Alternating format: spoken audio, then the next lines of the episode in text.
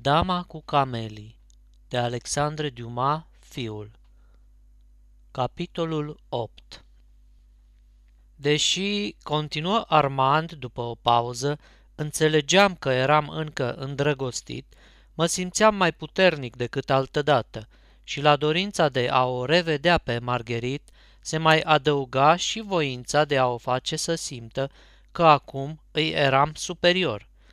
Câte căi urmează și câte argumente găsește inima pentru a ajunge acolo unde vrea. N-am putut să mai rămân mult timp pe culoare, așa că m-am întors să-mi ocup fotoliul, aruncând o privire rapidă în sală ca să o văd în ce lojă se află. Stătea într-o lojă din avan-scena parterului și era singură. Era schimbată, după cum am mai spus, nu-i mai regăseam pe buze surâsul indiferent suferise, suferea încă. Deși ne aflam în aprilie, era îmbrăcată ca de iarnă, numai în catifele.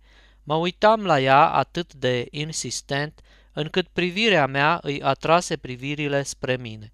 Mă examină cu atenție câteva clipe, își duse binoclul la ochi spre a mă vedea mai bine și crezu, fără îndoială, că mă recunoaște, fără a putea spune cu siguranță cine eram, deoarece când își luă binoclul de la ochi, un surâs, acel fermecător salut al femeilor, îi flutura pe buze, pentru a răspunde la salutul pe care avea aerul că îl așteaptă de la mine. Dar nu i-am răspuns, vrând parcă să înregistrez o victorie asupra ei și să pară că eu am uitat-o, în timp ce ea își mai aduce aminte de mine. Crezând că s-a înșelat, ea își întoarse capul în altă parte. Se ridică cortina. Am întâlnit-o de multe ori pe Margherit la teatru, dar n-am văzut-o niciodată dând vreo atenție jocului de pe scenă. Nici pe mine nu prea mă interesa spectacolul. Eram cu ochii numai la ea, dar străduindu-mă în același timp să nu bage de seamă acest lucru. Am văzut-o schimbând priviri cu o persoană care stătea în loja din fața ei. Mi-am îndreptat ochii într-acolo și am văzut o femeie pe care o cunoșteam și cu care mă aflam în relații destul de prietenești. Persoana era o fostă femeie întreținută care încercase să facă teatru, nu reușise și care, bazându-se pe relațiile sale cu elegantele Parisului, se apucase de comerț și deschisese un salon de mode. Am întrevăzut în ea un mijloc de a mă întâlni cu Margherit și am profitat de un moment în care privea spre mine pentru a o saluta din ochi, schițând și un gest ușor cu mâna. Ceea ce prevăzusem se adeveri. Mă pofti în loja ei. Prudence Duvernois era fericitul nume al modistei. Era o femeie rotofee de vreo 40 de ani, una din acele femei față de care n-ai nevoie de prea mare diplomație ca să afli tot ceea ce vrei să știi, mai ales când ceea ce doream să știu era atât de simplu ca și lucrul pe care voiam să îl cer. Am profitat de un moment în care și-a reluat conversația prin semne cu Margherit și am întrebat-o. Cui îi faci semne? Margheritei Gautier. O cunoști? Da, sunt modista ei și e vecină cu mine. Locuiești așadar în Rue d'Antin, la numărul 7. Fereastra camerei ei de toaletă dă spre camera mea. Se spune că e o fată încântătoare. Nu o cunoști? Nu, dar aș ține foarte mult să o cunosc. Vrei să-i spun să vină în loja noastră? Nu, aș ține mai mult să mă prezinți la ea acasă. La ea acasă? Da, e mai greu. De ce? Pentru că este protejata unui duce bătrân și foarte gelos. Ce încântător sună protejata! Da, protejata, reluă Prudence. Bietul bătrân cred că ar fi în mare încurcătură dacă ar fi vorba să-i fie amant. Prudence începu atunci să-mi povestească cum a făcut cunoștință Margherit cu ducele de Baneres. De aceea va să zic că este singură aici, am continuat eu. Exact. Aceasta este o înregistrare Cărțiaudio.eu. Toate înregistrările Cărțiaudio.eu sunt din domeniul public. Pentru mai multe informații sau dacă dorești să te oferi voluntar, vizitează www.cărțiaudio.eu. Și cine are să o conducă acasă? El. Va veni prin urmare să o ia dintr-o clipă într-alta. Și pe dumneata cine te conduce acasă? Nimeni. Mă ofer eu, dar bănuiesc că ești cu un prieten. Atunci ne oferim amândoi. Și cine e prietenul dumitale? Un băiat fermecător, tare spiritual și care va fi încântat să te cunoască. Bine, ne-am înțeles. Plecăm toți patru după scena asta, fiindcă pe ultima o cunosc. Cu plăcere. Mă duc să-i spun și prietenului meu. Du-te! Stai, îmi spuse Prudence în momentul în care mă pregăteam să ies. Uite-l pe duce, intră chiar acum în loja Margheritei. Am privit într-acolo. Un om, într-adevăr, de 70 de ani, tocmai se așezase în spatele fetei și îi întindea o pungă cu bomboane, din care ea se servi imediat. Surâzând apoi, puse punga în fața ei și începu să facă prudensei niște semne care s-ar fi putut traduce astfel. Vrei să iei? Nu, răspunse Prudence.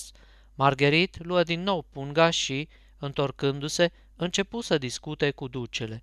Povestirea tuturor acestor amănunte pare o copilărie, dar tot ceea ce e legat de Margherit îmi este încă atât de viu în minte, încât nu mă pot opri să nu le reamintesc astăzi. Am coborât să-l anunț pe Gaston ceea ce aranjasem pentru noi amândoi. A acceptat. Ne-am părăsit locurile noastre de la parter pentru a ne duce în loja doamnei Duvernoa, dar abia deschisesem ușa că a trebuit să ne oprim ca să facem loc Margheritei și ducelui, care plecau. Aș fi dat zece ani din viață ca să fiu în locul bătrânului. Ajunși în bulevard, ducele o invită să se urce într-o gabrioletă înaltă condusă de el însuși. Curând se făcură nevăzuți, duși în trapul bătut a doi cai de o frumusețe rară. Am intrat în loja Prudensei. După terminarea spectacolului, ne-am urcat într-o trăsură modestă care ne-a dus în Rue d'Antin numărul 7. La poarta casei, Prudence ne-a invitat să ne urcăm la ea ca să ne arate salonul de mode pe care îl ținea, de care părea să fie foarte mândră și pe care nici unul din noi nu-l mai văzuse. Vă închipuiți cu ce grabă am acceptat invitația. Mi se părea că mă apropiam încetul cu încetul de Margherit, numai decât adusei vorba despre ea. Bătrânul duce se află la vecina dumitale?" am întrebat-o pe Prudenț. Nu, trebuie să fie singură. Dar se plictisește îngrozitor, spuse Gaston.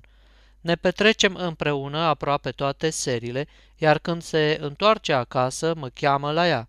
Margherit nu se culcă niciodată mai devreme de ora două noaptea. Nu poate să adoarmă înainte. De ce? Pentru că este bolnavă de piept și mai întotdeauna are febră. Margherit nu are amanți? Am întrebat-o eu. Niciodată n-am văzut ca cineva să fi rămas la ea după ce plec eu, dar nu garantez că nu vine nimeni când nu sunt eu la ea. Adeseori, seara, îl întâlnesc acolo pe un anume conte de N, care crede că își netezește drumul făcându-i vizite la ora 11 noaptea și oferindu-i bijuterii cu duiumul. Numai că ea să nu-l vadă în ochi. Margherit nu procedează bine, pentru că acest conte e un băiat foarte bogat. Degeaba ai tot bat eu capul. Draga mea copilă, ăsta e omul care îți trebuie. Ea care, de altminteri, îmi urmează de obicei sfaturile, îmi întoarce spatele și îmi răspunde că prea-i dobitoc. O fi el dobitoc, sunt de acord, dar pentru ea ar însemna o situație, în timp ce bătrânul duce poate să moară de pe o zi pe alta. Bătrânii sunt egoiști, familia îi reproșează neîncetat dragostea ce o poartă Margheritei. Iată două motive pentru care nu o să-i lase nimic moștenire.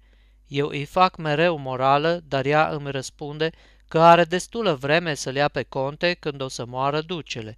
Nu-i totdeauna prea amuzant, continuă Prudence, să trăiești cum trăiește Margherit. Eu, să fiu în locul ei, cu mine n-ar merge și l-aș trimite iute-iute la plimbare pe moșulică ăsta. E tare searbăt bătrânul.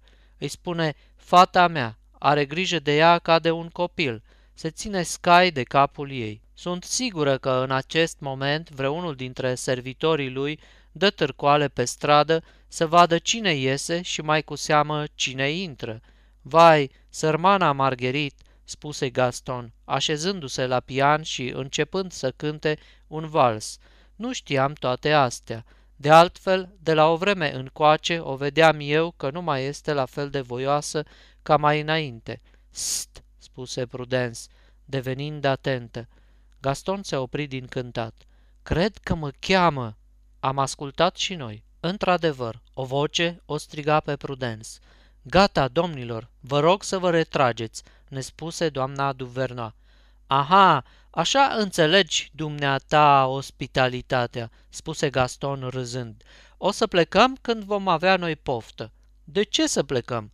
Fiindcă mă duc la Margherit. O să așteptăm aici. Asta nu se poate.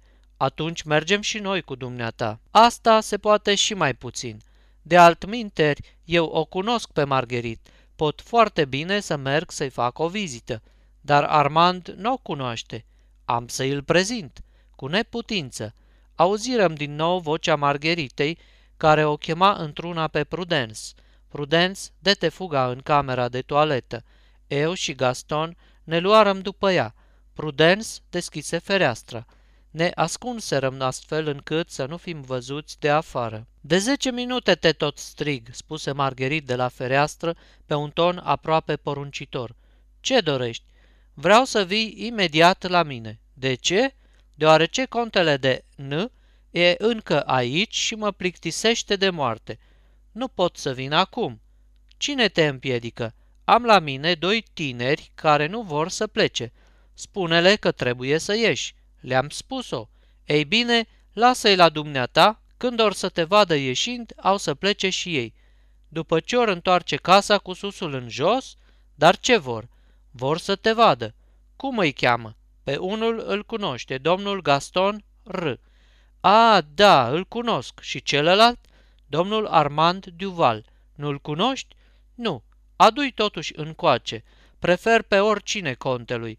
Vă aștept. Veniți repede. Margherit închise fereastra ei, iar Prudence pe a sa. Margherit, care își reamintise o clipă de figura mea, nu-și aducea aminte de numele meu. Aș fi fost mai bucuros de o amintire chiar defavorabilă pentru mine decât de această uitare. Știam bine, spuse Gaston, că are să fie încântată să ne vadă.